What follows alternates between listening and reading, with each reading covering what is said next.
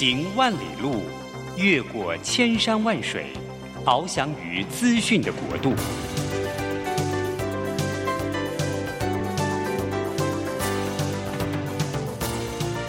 以全方位的视野，飞向更高更远的目标。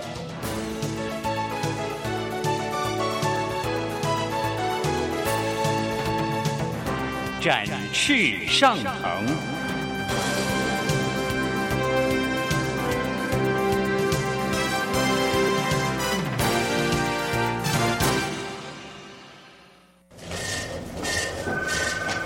这工作不是我的专业，我之前没有做过啊。奇怪了耶，事情都已经那么多，都做不完了，老板还啰里啰嗦的交代一大堆。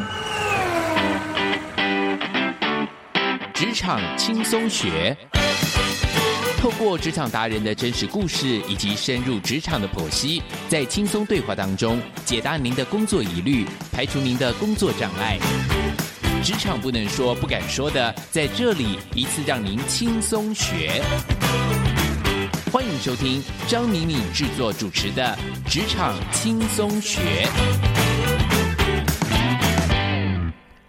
桃园 FM 一零四点三 Go Go Radio，台北 FM 九零点九佳音广播电台，这里是佳音老联播网。亲爱的听众朋友，您好，欢迎来到我们职场轻松学。嘿，职场轻松学，我们希望能够邀请各行各业的达人，同时呢，我们也会摘录一下现在职场上大家比较讨论的主题，希望能够给大家一些知识点。嘿，看看可以怎么样丰富到你现有的工作，哎，让你在不管是工作上面或人际上面都有更好的结果。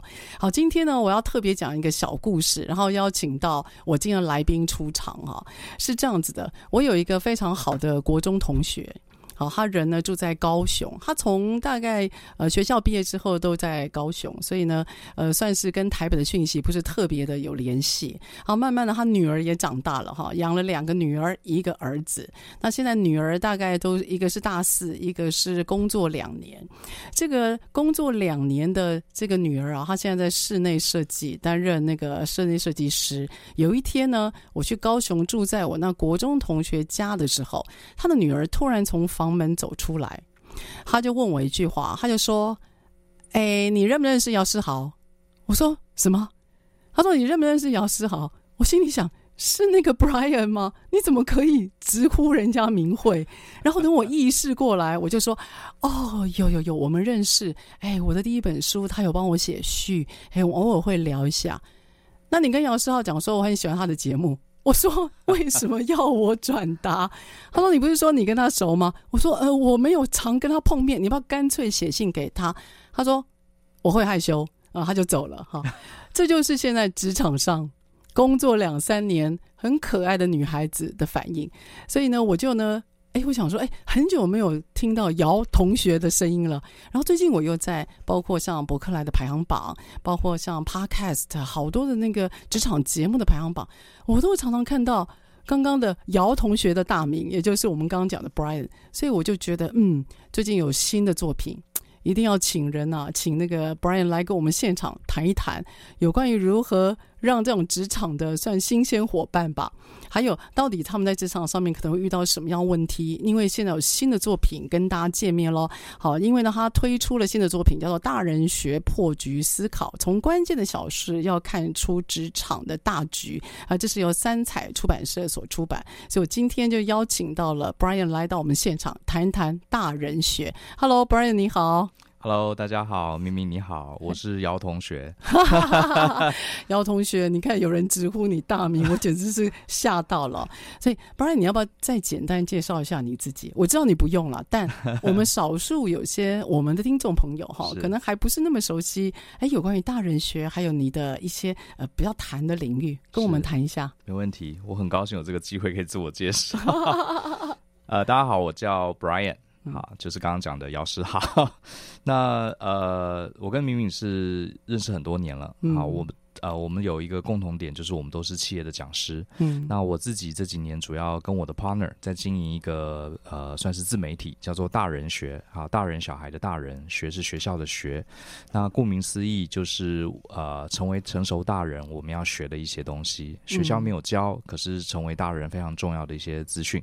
那我们有一个节目叫做，呃，它是一个 podcast 节目，叫《大人的 Small Talk》。那我们也有呃两个部落格，会写各式各样跟人际关系、职场还有经营管理有关的文章。对，这大概是我这几年在做的事情。好，其实 Brian，你知道吗？你的节目啊，呃，包括您刚提到的 Podcast，就是呃那 Podcast Small Talk 里面，如何让自己慢慢成为一个成熟的大人，应该是现在呃学校刚毕业，然后进入到职场。大概五到十年，很多的伙伴哦都会固定听的，而且他们好像都会以此为标杆，不断的去定期的，然后根据你所讨论的主题，他们会有一些热烈响应。我觉得其实你跟 Joe 的那些对谈节目啊，我必须要说，真的影响到职场非常多年轻伙伴，然后让他们有所依循，然后这是我要大大称赞的。感谢哦，我觉得，而且我被我还有就是我跟 Brian 认识啊，其实呃比较玩比较。甚至真正有互动嘛？是因为我呃有一本书，嗯、然后请了 Brian，后来就写了呃序。那 Brian 的序是我我必须说了，是我那本书里面呃有帮我写序的作者里面，我是最喜欢的。所以那时候我刹那之间有一种被看出就是写这本书架构的那种看门道的心情，其实蛮过瘾的哦。你的大人学，我觉得帮助很多人。但你最近有个新作品，对吗？对，好，就我刚提到的大人学破局思考。对，那跟我们简单讲一下，为什么是这个书名叫破局思考？然后你希望从这本书，你觉得大家可以有什么样的学习或者是一些反思呢？好。呃，这本书其实呃不是我一个人的作品，它其实是我跟我的 partner 哈 Joe 张国阳我们一起合写的。那这本书其实啊、呃，它最早是从我们的 podcast 节目里面，我们 podcast 节目是从二零一八年开始，然后里面大概目前累积到三百多集，快要四百集。那三彩出版社里面的编辑群呃也是我们的听众，然后他们就来找我们。我们本来今年是因为事情很多，没有机会出书的。那三彩非常热情啊，他。他说：“我们这这个节目里面有很多跟职场有关的一些议题，他们希望可以取得这个授权哈，把它重新改写改编，然后我们就开始这样合作。所以这本书它其实呃里面是这个我们的 podcast 集结了我们跟职场有关的一些讨论。嗯，然后那为什么叫破局思考呢？是因为我跟 Joe 我们呃在大人学里面有一个很重要，算是一个 slogan 吧，就是要看懂局。”嗯，啊，就是其实什么是局呢？就是事情背后的游戏规则，就像是我们以前在学校里面，学校里面其实有一个游戏规则，就是读书考试嘛。是，你在学校里面，你好好听老师的话，然后你尽量把成绩拉高，你在学校这个环境里，基本上你就无往不利。对，真的学校里面的局和规矩是比较容易掌握的，比较容易掌握。嗯、那我们小时候在这个局里面沉浸已久，我们大概就知道，想要成为好学生，你就可以拿到很多奖品，就会获得肯定。是的，你要做什么，大概爸妈也不太会管你。对，那。可是呢，出了社会，出了职场，其实它是一个更复杂的局。嗯，所以我们会发现很多在学校里面，呃，你行之有年，你觉得没有问题的事，到职场突然间变得不顺了。比方说，你很认真，你很努力，不一定老板比较喜欢你。嗯，然后呃，像这些事情，我们就会很困扰，然后我们就会很挫折，会很挫败。挫败久了，甚至我们会有些人产生这个很愤世嫉俗，对、啊，觉得这个台湾是鬼岛啦，这个公司很烂啦，甚至会自我怀疑哦，甚至会自我怀疑。嗯、那老实说，我个人啦，年轻的时候也经历过这段 这段历程啊。OK，那我们就发现，它真正的根源是我们没有搞懂游戏规则。嗯，的确是。对，嗯、那游戏规则本身没有好坏。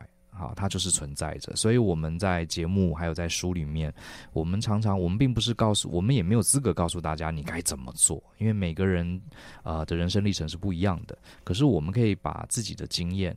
告诉大家，我们可以告诉大家你怎么去分析背后的局势。嗯，就像打游戏一样嘛，你游戏一直过不了关，很多时候你就回头去看它这个游戏到底设计的时候，它的规则是什么，常常你就会找到一线生机。是呃，所以不然依据你所说了，就是当我们今天要找到自己职场价值，嗯、或者是我们今天想要塑造一个我们自己比较能接受的职场环境，对，你一定要知道人家怎么玩的，对，就不要太。不要自己太白目，或者是说 觉得在做认为对的事。啊、事实上，你要从大局或从公司的角度来看这些。对然后在你这次的书名啊，我觉得副标很漂亮，嗯、提到就是关键小事。嗯，那你这个关键小事。呃，为什么会从关键小事来看大的局？你自己在这本书的陈述里面有没有什么样同整？你可以先提醒我们一两个，或你认为蛮重要的关键小事呢？好，呃，我们在这个书里面很前面的章节就谈到了职场的僵局，僵局其实很多的小小的事情，其实我们当下哈身处其中都觉得是个僵局。那我就举个简单的例子好了，曾经有一个很年轻的这个小女生哈。这个她在一家外商公司上班，大概也是出社会没多久。她来上我的管理课，Okay. 可是下课之后，她来问了我一个她职涯的问题。她说她常常加班，好，常常加班，然后很痛苦，都没有自己的生活。然后加班主要的原因也不是因为工作多，是因为他公司里面给他的这个电脑的软体还有硬体非常的陈旧，因为他每天必须要结账。好，要结当天公司的账目，然后我就说，那你有没有跟你老板讲说，叫他给你换一台电脑？他说讲了很多次，我老板说，主管说好，可是就是不给他这个电脑。OK，所以他觉得公司很烂，他想要离职，因为这公司其实是有赚钱，可是为什么连给我一台电脑，帮我更新软体都不愿意，害他要等电脑跑完他才能加班。这真的很小的事哎、欸，很小的事，对，可是他。嗯呃，他他做了，他也做了他能做的，好，就跑去跟老板要，老板也没有说不行，对，可是电脑就是没有来，是，然后他就很痛苦，然后我就问了他一个问题，好，我就说你你得到这个电脑对你有什么好处？嗯，他就愣住了，他说老师对我当然有好处啊，这样我就可以早点下班了。那我就说，那你的主管给你这台电脑对他有什么好处？OK，那他怎么答？他就愣住了。因为他从来没有想过这件事情，他就想说，主管给员工该要的设备，这不是天经地义的事吗？哦、oh，OK。我说没有，呃，这世界上没有什么叫天经地义。你的老板确实应该会给你电脑，可是他有更多的事情，可能这个 priority 呃优先顺序更前面，所以他就把你推迟了。OK。对，那他就问我怎么办，我就说，那你思考一下，如果你今天拿了一台很棒的电脑，你的结账速度变快了，对你老板有有什么帮助？他说有。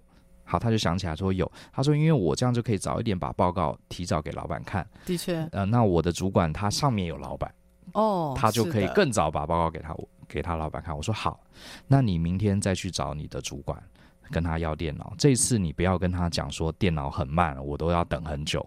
你不要只讲自己的需求，你要跟你的主管讲说，老板，你想不想？提早半天把报告给你的老板看，哇，如果 OK，对，如果 OK 的话，我想到一个方法，如果你帮我电脑升级一下，我可以提早半天让你提早报告。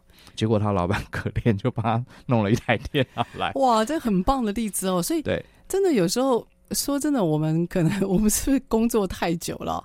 呃，像这种这么小的事情。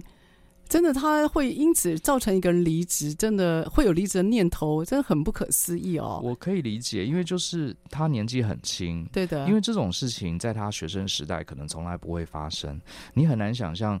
呃，现在还有学生去上学，然后妈妈不给你买铅笔，对不对？不给你买电脑，对的，现在连笔的，呃，Apple 的笔电都买了，对不对？是。所以我们出了社会，你就觉得不合理吗？为什么我工作要用电脑，你连这个都不给我？我们就我们就是僵住了，卡住了。是对，那原因很简单，是因为我们没有人告诉我们怎么去看背后的局。其实职场就是这样子，就算是你的主管。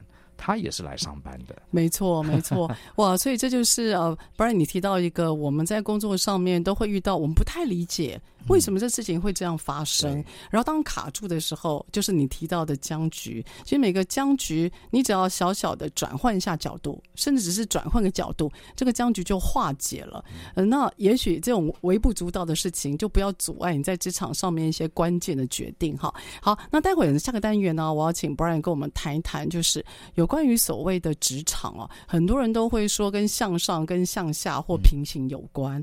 那在你的这所谓的破局思考，如果这个僵局我们刚刚提到是向上的例子，那还没有其他的僵局，可能是跟同才，或者是甚至跟自己的属下，因为有些人很年轻就被迫当主管了。对，哎，他自己讲说，因为人都走了。哎，没人了，所以就换他了。那这个僵局还有没有什么？我们透过现那个空中，然后我们来破解一下。好，待会儿我们再回来。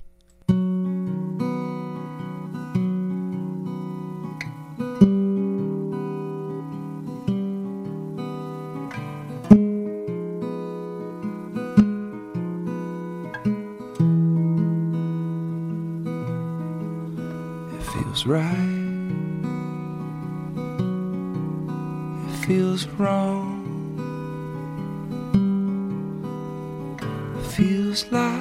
When you have it, then it's gone. I want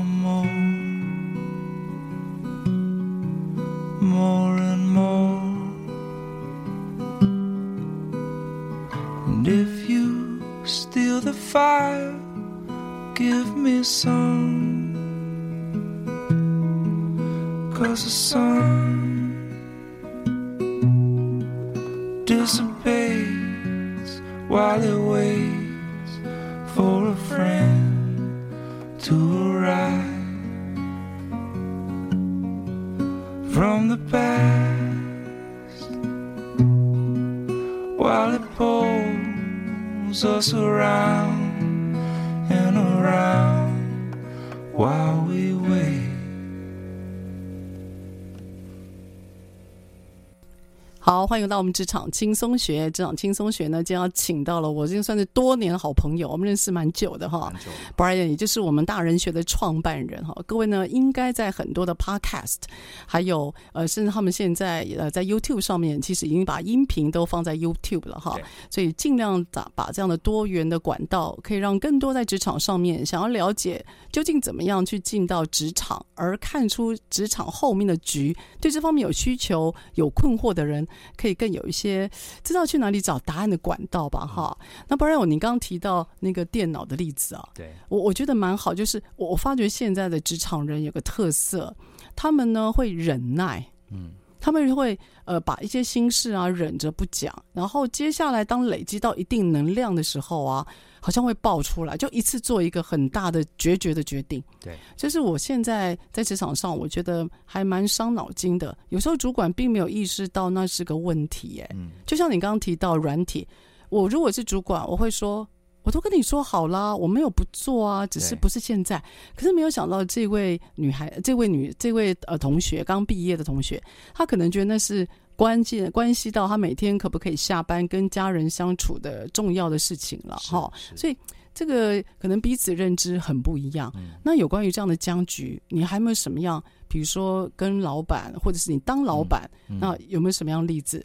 我觉得其实真的天天大概都会遇到这样的事情哈。嗯，那我自己后来当主管，其实我就发现，其实真的，我觉得我们主管还是要多做一点啦。就是你要去主动去呃理解员工，像我自己在经营公司，我只要一有空，我会跟我的同事们呃 one on one。我们公司大概二十多个人，所以每个人轮流一起吃午餐，也要轮一个月。可是我一有空，我就会做这件事情，尽量让每个人都轮到。然后我我发现，就是你跟呃部署在真正呃。这个离开最好是离开公司，嗯，好，到外面的咖啡店或是离公司远一点找一家餐厅，你好好花两个小时时间跟他吃饭，跟他聊天。我觉得在这种气氛下，他们还是多多会多少会讲一些他们心里的事情。哦，所以你会特别就是隔开办公室的环境，对，到一个比较比较轻松的，对对，哦、到一个餐厅然后离办公室远一点，最好不要附近有同事在。周围出没，哦，不可以到你一楼的什么餐厅去就对了。我会稍微拉远一点。哦，对，然后呃，我觉得我自己做的结果，我觉得还是有帮助。嗯，就像你刚刚讲的，很多时候员工们心里的事情，呃，他也找不到机会跟你讲。嗯，因为大家平常碰面都是在聊事情、开会聊事情，对，可是没有机会聊彼此这个人。哦，对的，对的，对，都在聊事嘛，没有聊人。是可是这世界上所有的事都是人搞出来的，所以一定人还是更远。所以我觉得以刚刚的例子来说，我觉得当主管的还是要多去主动，呃，给他们这个机会，让他们花点时间哈。对对对，对。你知道有时候像我的部署，他会跟我讲说啊，老师，因为你都很忙，嗯。但其实我也没那么忙。哎，对，会会会。他们会说啊，因为你都很忙，所以呢，不我不好意思打扰你。那我心里就想，那那这样子是不是你就从此以后就不用打扰我了？你总是还是要想办法沟通，因为呃，说真的啊，因为每个人可能站的位置不一样，在公司里面的位置不一样，我们的视野不太一样，轻重缓急的决策就不太一样，对，所以可以拉开，离开办公室。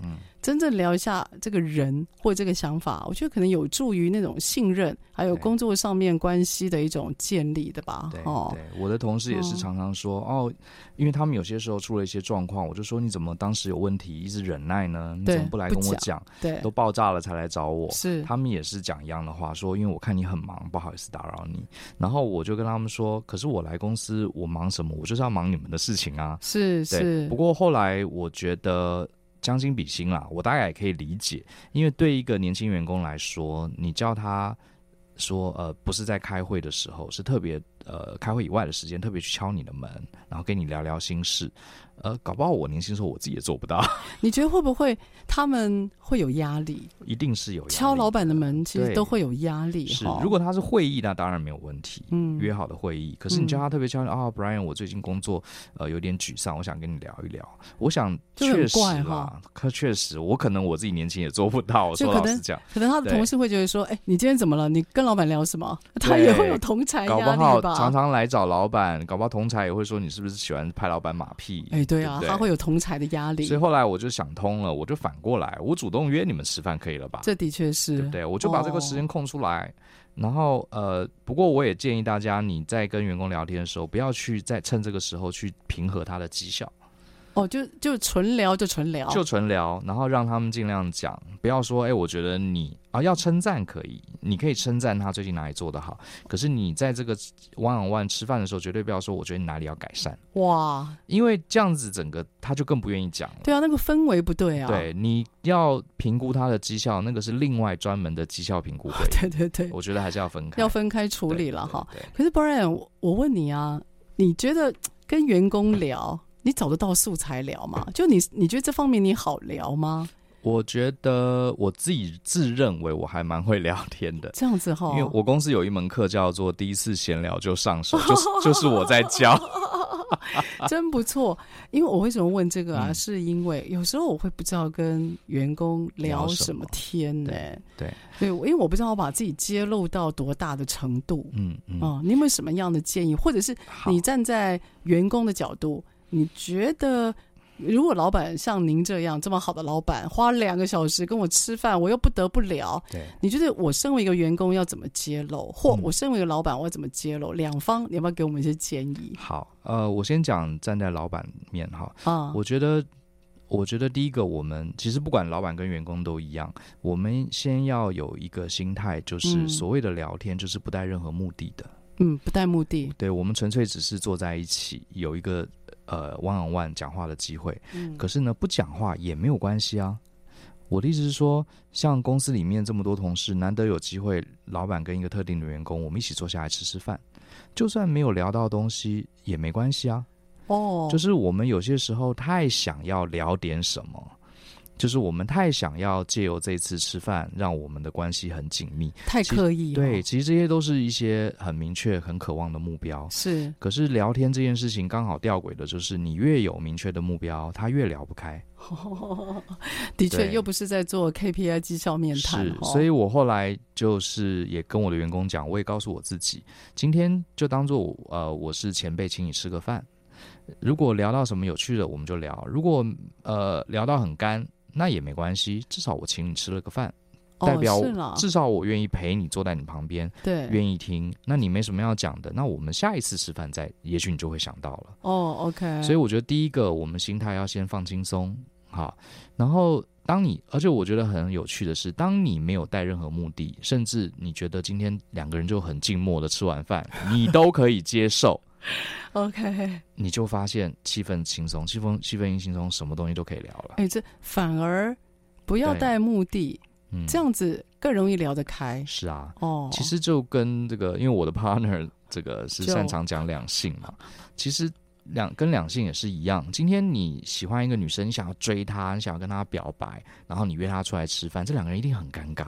对，太刻意了。他也知道你要干嘛，对，对不对？然后你又很急切的想要希望的听到一个 yes，这这一场约会一定是很紧绷的，除非你跟他已经很熟了。是的，是的。那呃，交这个交异性朋友最好的方式就是我告诉自己，我没有要追你，我只是觉得你蛮有趣的，我们一起吃个饭，一起看个电影，以后要怎么样我也不管。哦，要把这个目的一定要藏好，或者要说服自己啊，轻松自然，没有目的，哦、或者是今天就吃饭就 哎，不然很难呢、呃。就我们就一起吃个饭，看看电影，然后默 呃默默无语回家也。至少也比没有好啊。对，至少人家还出来把时间给你嘛。对，对不对？当对，那我就是会告诉自己不要要求太多然后我也跟我的同事说，呃，我不会说啊，今天是一个 man's talk 什么的，这个压力很大。对，我就说，哎，好久没请你吃饭，我们去吃点好吃的。所以他们慢慢也就习惯了。对，我觉得其实目前效果蛮好的。然后我发现，而且呃，就静默，就不要。很努力的去找话题，是，要让场子热起来。我觉得不用，OK，就吃饭，然后就说，哎、欸，你你你今天点的好不好吃？好，我点的好不好吃？然后你平常喜欢跟这个朋友去哪一类餐厅吃饭？就是闲聊。如果聊到干掉，那就让他干掉。哇，这个真是蛮好建议啊！哦、我觉得我也应该要做。那 有时候，因为我们都是 work from home 嘛，嗯、有时候就是真的见面，纯粹就是要交办工作的进度。嗯，哎，work from home 好像。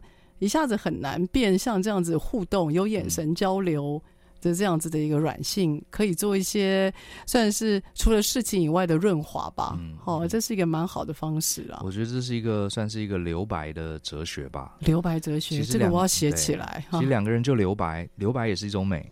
对的，对，不用刻意去填补这个两人间的尴尬。哦、那如果换一个角度啊，假设是员工，然后员工听到老板要请你吃，嗯、就是要请我吃饭了。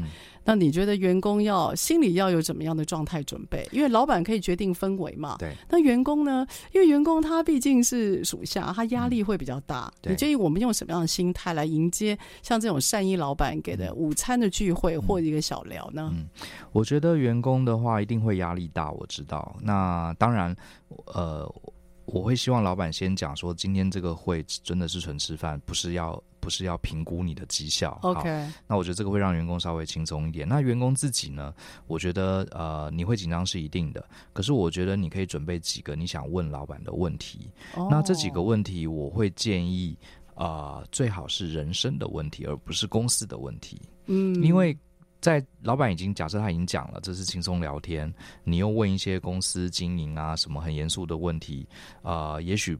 呃，这样反而会更紧绷，老板难免就开始想到工作了，对，对不对？对对。那我会觉得你，呃，比方说你的老板多半都比你大个几岁嘛，嗯，也许你可以把你人生的困扰，比如说，哎，那个老板，你之前会不会跟爸妈会不会管你很多？然后或是哎，老板，我最近想搬出家里住，可是我爸妈反对。哦，问一些人生的问题，对，就问这些，你就把他当成是一个前辈，哦、是是，或者是说，哎，老板，那个我现在有一点储蓄，我想要投资，你有没有什么建议？哦，所以我觉得你好，你建议员工如果有这样子难得的机会，嗯、其实可以把主管当成你的 mentor，对，对不对？一个人生的 mentor，从他的生命经验去吸收更多的一些。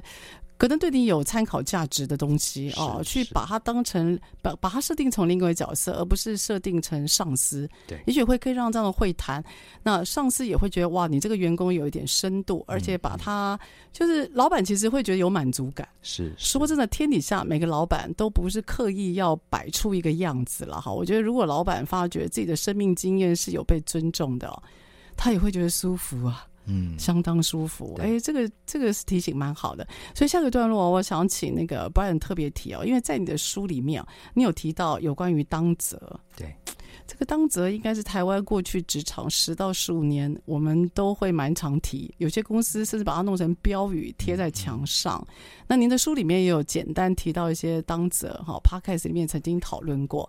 也许接下来我们来谈一谈，那自己的工作呢？嗯、好，那我们到底要怎么样去面对？当着或有没有其他的想法，可以把我们工作做得不但好，而且有价值？好，我们下个段落再回来。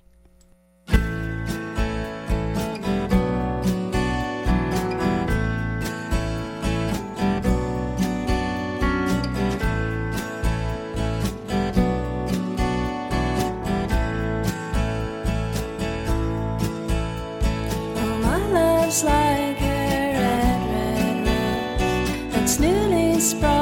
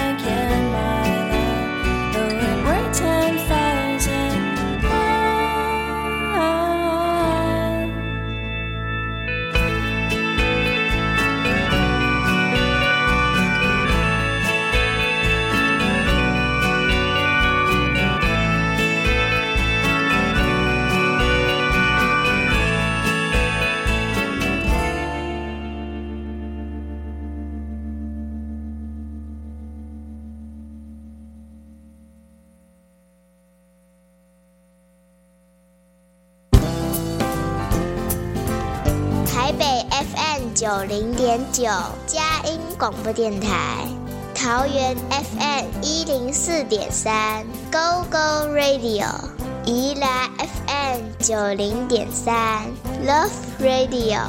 这里是佳音 Love 联播网，精彩节目，欢迎继续收听。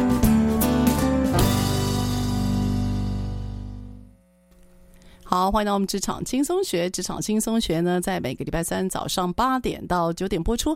在车上的朋友，您可以定频您的收音机。桃园是 FM 一零四点三 Go Go Radio，台北是 FM 九零点九佳音广播电台。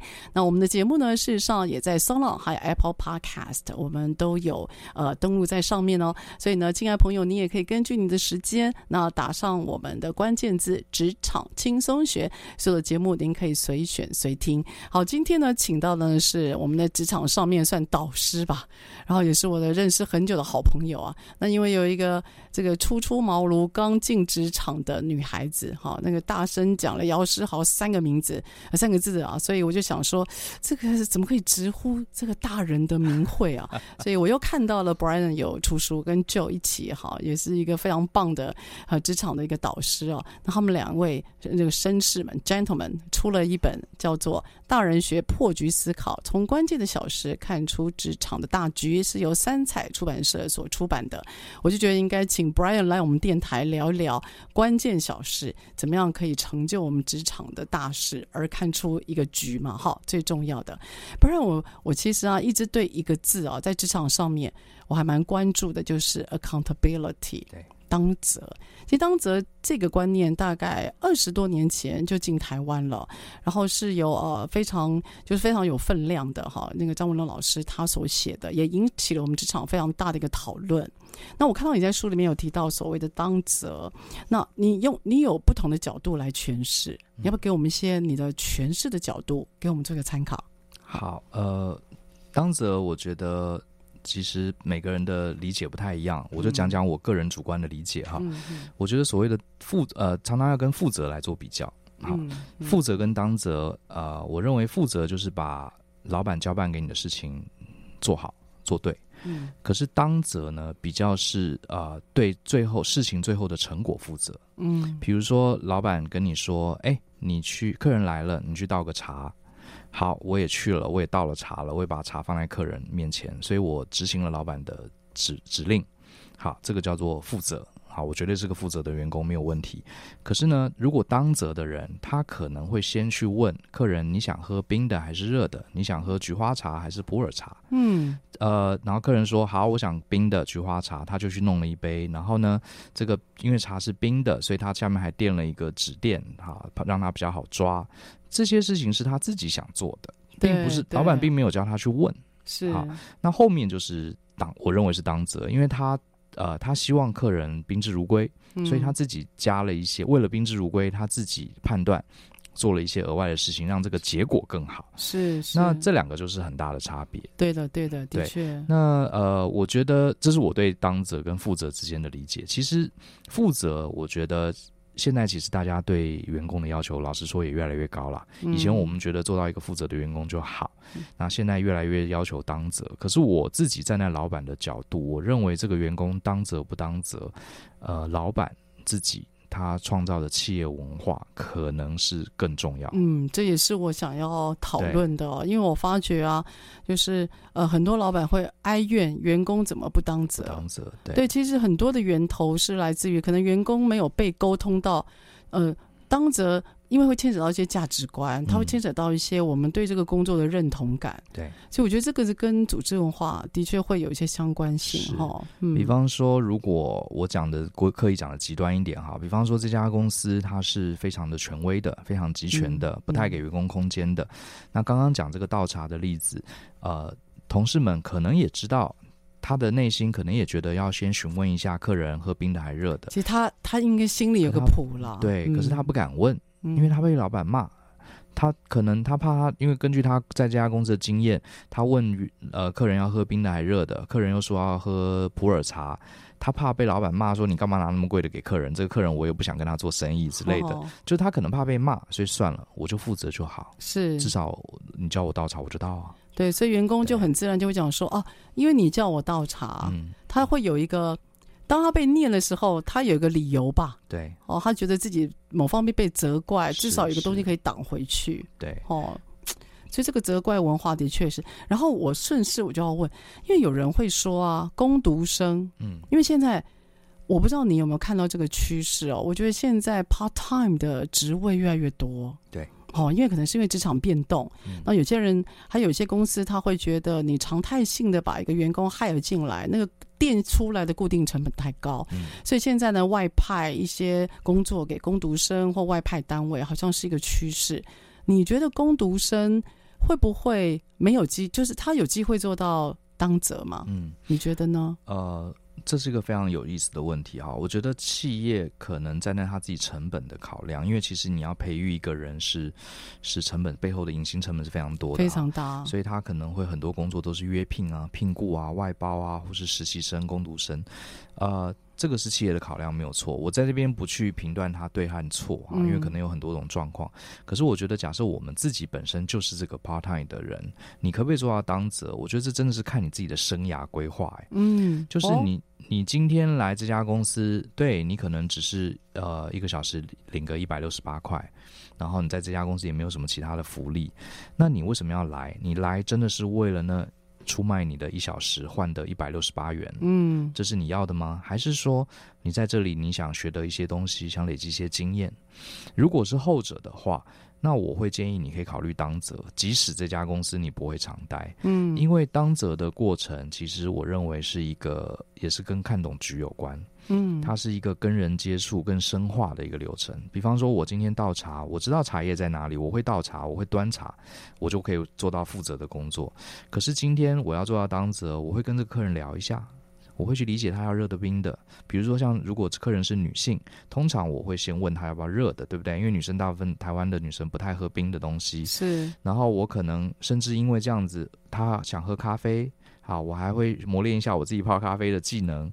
虽然这些事情对，并不会让我从一小时一六八变成一小时一六九，可是这些技能刚好是我在公司里借由这个公司这个平台，嗯，我可以累积这些技能到我自己的口袋里，嗯，所以其实算一算还是赚。对，对的，对。如果说你觉得工作只是出卖你的时间，那我觉得可惜了，你其实没有赚到更珍贵的。这些经验的确，我觉得最主要就是你怎么去让自己不透过这样的方式不断的成长，它会变成一种训练。对，然后训练久了，你自我要求久了，它会变成一种习惯。对。所以我觉得在做任何的工作，为什么我们这两老一直在 提这个当责当责，主要是因为那是一个习惯哦，那个习惯会在你的工作的 DNA，然后不管你几岁，做什么样的位置，你会很自然的展现出你期望能够看到更好。所以当你今天到了一定的年纪或年资的时候，不管说是你在生命的职场，或者说你今天对人的相处，你会有一个动作，你会有一个习惯，让你想要再往外扩展，再增加价值，它会。陪你一辈子的，对，所以不要去捡取说啊，这个一六八我不当责，哦，这个一这个一九六我当责。所以当你把工作换算成小时数的一些收入的话，我们可以预测啦，就是你会升到一定的位置，可是就这样子了，嗯、因为你没有那个大局，或者是让自己 push 自己更好的那个习惯。对，嘿，这个我觉得人生还是会有个小小的瓶颈了。嗯，哦，没有错，是这样，没错。对啊，就是我现在反正最近呢，因为我的部门，我我公司里面有些人员的异动嘛，那我就请了工读生。然后我请的工读生都是国立大学的，嗯、还会想，哎呀，国立大学对不对？好、哦，好歹也是可以期待的。哎，这真的，我认为哈、哦，这个还是非常个别化。这个像比如说，我说请订个便当，对，这个这个指令哈、哦、太简单了。嗯、那订个便当呢，接下来那个我就叫他开始在群组里面问，好，因此他就说。那订便当，那就订二十四份啊。嗯，那我就说，那二十四份有没有口味的问题啊？嗯、好，他就问大家啊，吃鸡还是吃鱼还是吃猪？嗯，嗯我就说，那你订便当，人家有没有送饮料？他说有。对。我说送饮料有没有分？他说有，因此他又再一次问大家：那饮料你要绿茶还是红茶还是要果汁？那我就问他说：那你这个便当你要几点送到哪里去？你钱怎么给人家？好，这时候再打电话去问，等等啊，我就。两个字叫做疲倦。是他会不会说你为什么不一开始讲清楚？对，我这时候我就怪我自己，我是指令因为太以前太习惯简单，嗯、所以当今天有新的人进来之后，我没有交办仔细，这也是我自责的。就是我后来回想，我是不是让他也觉得我很烦？嗯。那我因为想东西太多，事情太多，所以我就觉得我简单交办，你应该会自己去处理。所以这方面我也在检讨我自己啊。这针对工读生美眉哈，那那个明明老师会把指令再细节一点。如果你这样想，如果 如果这些事情，呃，一个一个工读生他自己没办法想清楚，那他不就跟一个外送 APP，他的工作就是可以被外送 APP 你知道吗？我就在想，那网络的那个，他至少还会问我。对吧？要不要整个 package？他还问我口味，对不对？哎，有时候我就觉得说，像这种简单工作，简单做，事实上太容易被取代了。所以我就说，每个人一定要知道他工作里面的价值，到底哪些是不被取代的，而他会变成一个习惯。对。哦，这个习惯是从小养成的，你不能够挑着做的，啊，挑着做就代表很现实啊。当一现实有利益的时候，那个局看的局就不会大。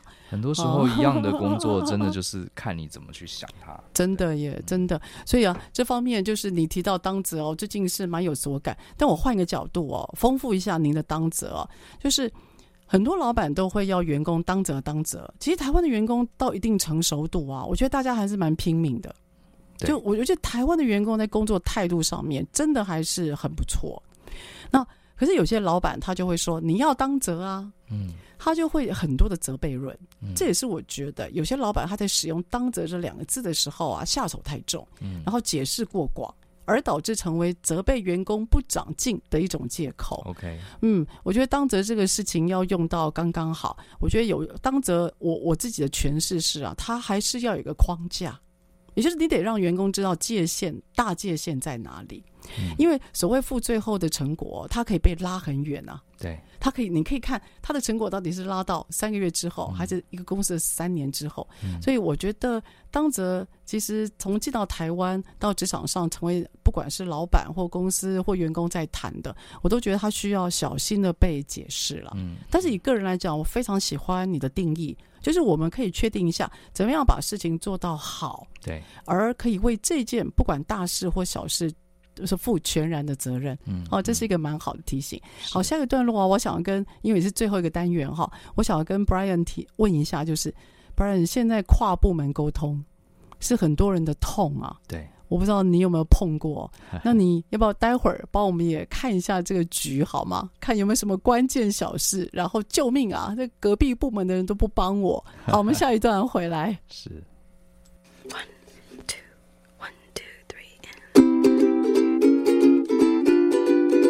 Semalam I call you, you tak answer. You kata you keluar pergi dinner. You kata you keluar dengan kawan you. But when I called Tommy, he said it wasn't true. So I drove my car pergi Damansara Tommy kata maybe you tengok bola Tapi bila I sampai you you tak ada lagi lah I jadi gila So I called and called sampai you answer. You kata sorry sayang tadi tak dengar. My phone was on silent I was at the gym. Tapi latar belakang suara perempuan lain. Sudahlah sayang I don't believe your voice. Know that your words were never true Why am I with you? I pun tak tahu. No wonder lah my friends pun tak suka you. So I guess that's the end of our story. I Akhir kata she accepted his apology. Tapi last-last kita dapat tahu She was cheating too With her ex-boyfriend's best friend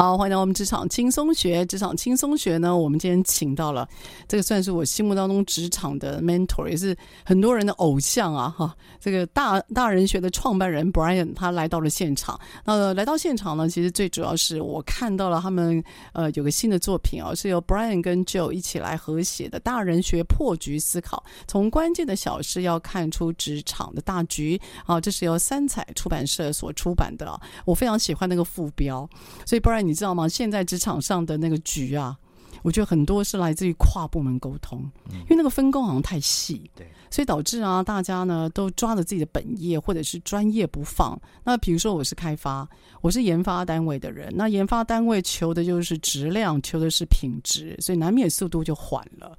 可是业务那边呢，他要的是速度感，因为市场在嘛，那单子就是得砍。所以，一个是专门求速度感的，一个是专门求这个品质的。好像每个部门它本身的本职学速度 （working pace） 就很不一样。以外，那又因为有职场上面专业语言，所以你就会觉得说：哇，沟通哇，真的每个人都很委屈啊。嗯，可是可是大家感觉好像把专业合起来加起来就会变成一个事情。嗯，可是实际上。大家把那个本职能专业加起来，是一个破碎的镜子啊，它成就不了任何的画面或者是成果。就跨部门沟通现在很麻烦哦。那你你对跨部门沟通大人学，你自己有什么样的观察或提醒？呃，因为我自己的老本行是做专案管理的顾问，嗯，那既然叫专案，通常都是跨部门的，对，肯定的，肯定是对，嗯、所以跨部门沟通确实是一个大家的痛点哈。嗯，我就直接讲一些例子好了。我觉得跨部门沟通当然有很多做法，可是我觉得第一个就是大家常呃念兹在兹的所谓换位思考。嗯，比方说我们会需要隔壁部门提供一些资讯给我们，我们常常就会觉得隔壁部门都不理我们，或者是东西随便做做就丢给我们，这时候我们就会很生气。可是我们仔细去剖析你这个气氛，我们把这个把这个情境反过来，你觉得别的部门不帮助你，那你自己是不是对别的部门的需求永远都呃这个全盘接受呢？一定也不是嘛。对对，对，那你就想。呃，有没有哪一个部门曾经叫你帮忙做什么事，你没有办法 say yes，你没有办法答应？为什么？嗯、你一定有你的理，你一定有你的理由。先想一下自己嘛，对，你也不会全部答应，对不对？嗯、你一定有你的理由。比方说这件事情，你有更急的事情是自己部门的事要做，或者是呃你的 KPI 那件事情多做了对你 KPI 没有帮助，或者是你曾经因为帮别的部门做事情被你老板骂了。说怎么自己部门事情不先做好？嗯、对，可能是这些原因导致你也不会这个照单全收。那别人当然也可能有一样的理由。对啊，人同此心哦。是，那我可以举一个我的、嗯、呃一个一个例子哈。我曾经帮一家还蛮大型的医院做过他们的 consultant。哇，这非常的专业啊。对，是帮他们医院里面的其中一个部门了哈。不是帮整间医院，那这个部门他们是做行政部门，他是帮帮忙这个医院去提升他们的资讯系统的。然后里面就有个小主管哈，来跑来问我，他很生气，他说他们公司这个新的系统需要这个每位看病看诊的医师去额外填一些资料，嗯，来追踪这些癌症病人这个三年内的存活率之类的哈，就是呃就要多填一些资料，因为这是他们很重要的指标，希望这些癌症的病人在经过这个医生的处理之后可以。存活得更久。是，然后这些资料都要进系统要做分析。结果他说，很多医生表格就乱填或者不愿意填，嗯，然后他们就很气愤，这个主管就很气愤，他说这些医生啊都巴拉巴拉，怎么那么糟糕啊，如何如何啊，呃，连填个资料都不愿意填啊，噼啪讲一堆，然后我就反我也一样反问他这个问题，我就说，医生为什么一定要帮你填这个资料？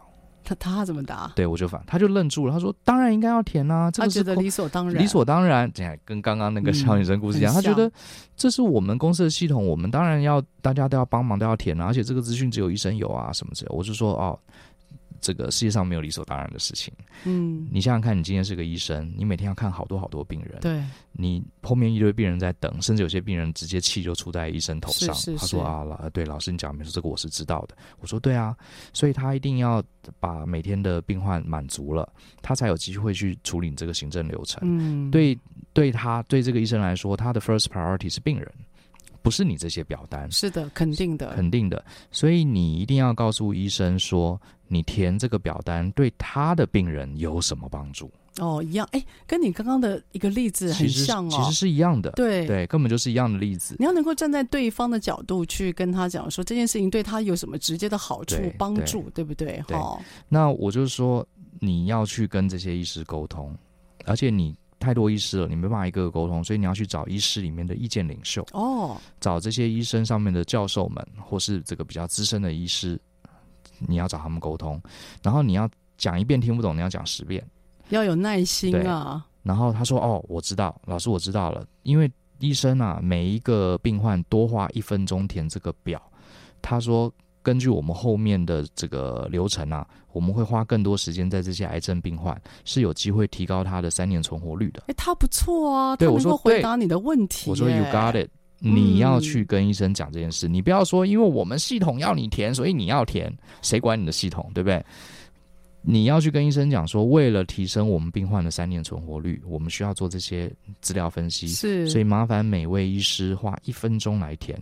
然后后来他就真的去做，然后医师就说：“我们愿意填，可是你那个表单太复杂了.我可不可以给你们一些建议？这个东西怎么样？”就哎。就医生、啊，医生也给他、啊、对，医生也给他反馈，也给他很好的建议，然后他也真的去改了系统，是他们跟医生关系就变得很好。对，的确，其实很简单，很其实很简单。其实不然，那个在英文里面有一个字啊，它叫做 W I I F M，就是你到你在跨部门沟通的时候，嗯、你要想说 What's in it for me，、嗯、就是关我什么事啊？对，你要能够回答这个问题。我觉得 Brian 给我们非常好的提醒哦。然后我觉得跨部门沟通啊，像我在外面，因为我自己也会教这些跨。跨部门沟通现在真的是大主题耶，嗯，反正好像有金融啦、科技啦，几乎是不分产业都在谈跨部门通的需求啊。我发现他们会有个小声音，就是觉得说啊，自己是 supporting 单位啦，嗯，他们会把自己看小，对，看的比较矮，然后他会觉得跟前线的业务单位似乎地位上面因为矮，所以不得不 support，嗯，那他们会觉得无奈感很大，对。对，我觉得现在是跨部门沟通，有些公司它会有那种高低地位的区别。嗯、那他们心态上当没有平等的时候，我觉得跨部门沟通好像也不太容易发生。会，你有遇过这样的例子吗？其实刚刚讲这个医院的例子，我可以感受到，就是医院里面，嗯、呃，医师的团队一定是。一般认为是位阶最重要的，对，权威性比较高了。其他行政好像都只是在辅佐医生，所以医生呃扭头说我不想填，他们也没辙，嗯，他们就只能发脾气，嗯，就很气。是的。可是其实我倒认为，我这几年蛮鼓励大家，呃，这个前几年有一个很流行的书叫仆人式管理，哎，仆人管理，对，我觉得。呃，我对这个领域其实没有很深的研究啦，可是我觉得他这个概念，我觉得是很好的。其实老实说，我们每个人来上班都是在为别人服务，对不对？你真的讲，连这个总统也是要为老百姓服务。是的，是的。如果一个呃国家的当政者，这个没有办法服务好老百姓，这个大家也不会投给他嘛。是的，是的。其实是一样，那更何况是医生，更何况是我们只是公司里面个小员工。嗯。呃，我觉得就是。如果你觉得你在职场里面你的地位公认是比较低的那个，比方说公司里面业务都是地位比较高，我只是个业务助理，对，那地位低有什么关系？我就是把我的这个每一个 sales team manager 把他服务的好好的，对对，让他可以在前面打仗。因为各位别忘了，通常地位高的人他风险也高，是是，对，其实就像军队一样嘛，像我以前在当兵的时候，我是工兵。哦，你是工兵对？我是工兵。工兵是什么？就是去扫地雷、去挖盖桥的，对对不对？呃，让这个突击队可以搭上我们的桥，对，然后上战场。没错。那你说神气的不是我们啊？我们是在后面挖东架桥的，没人看到我们的努力。可是一个好的工兵，就是我们就是要。完成我们的使命、商责，让我们的部队可以快速前进。对，这也是啊。我觉得，呃，如果您自认你是 supporting 单位的伙伴，我真的要鼓励你啊。你想想看，就像刚 Brian 提到的战争、当兵，嗯、你知道吗？如果一个仗要打得好，通常一定是那个沟渠先挖好，是对不对？他前方、他后勤部队其实是先到的。嗯，真正仗打得好的是后勤部队先到。包括粮食的补给，包括线路，包括管道，包括呃防空洞，这些都是先弄好的，然后军队才到的。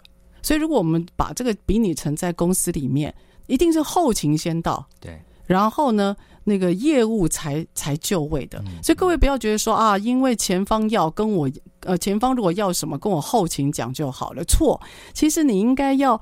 更让自己发挥工作的价值。对，你要能够先行，你先走，嗯、先动，你就是要让你口中讲的那些大单位需要你啊。嗯，你要创造你被需要的价值。我做到无让你无后顾之忧。对啊，你，你没想到的，我都先帮你想好了。对，那到后来你依赖我了，就看谁声音比较大。真的反过来，反而是你是被依赖的那个。是的，所以我们都鼓励不要把自己变成小单位，或变成后勤单位，然后等着人家去指使你。嗯、我觉得你是可以。决定去做一些事情的哈，好，那今天真的很高兴，Brian 来到我们的空中，然后跟我们谈一谈他的那个，也是当过专案经理了哈。对，这个不管说是跨部门的平行，还有之前呃可能初当主管的经验哈。那我今天最深刻的就是两小时的对谈，嗯，好，所以 Brian 跟我们谈了向上的管理，还有平行的沟通管理，然后告诉我们每个职场都有它的局。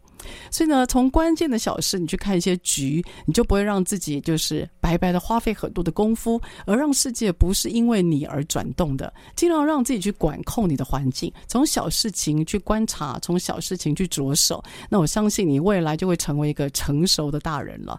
好，那今天非常的欢，呃，谢谢，也是非常开心，不然来我们现场，他有新作品哦，《大人学破局思考》是由三彩出版社这边所出版的。未来有希望，也希望那个 Brian 能够在。再到我们空中来跟我们多聊一聊。好，那我们下个礼拜三我们空中再会喽，拜拜！谢谢大家，拜拜。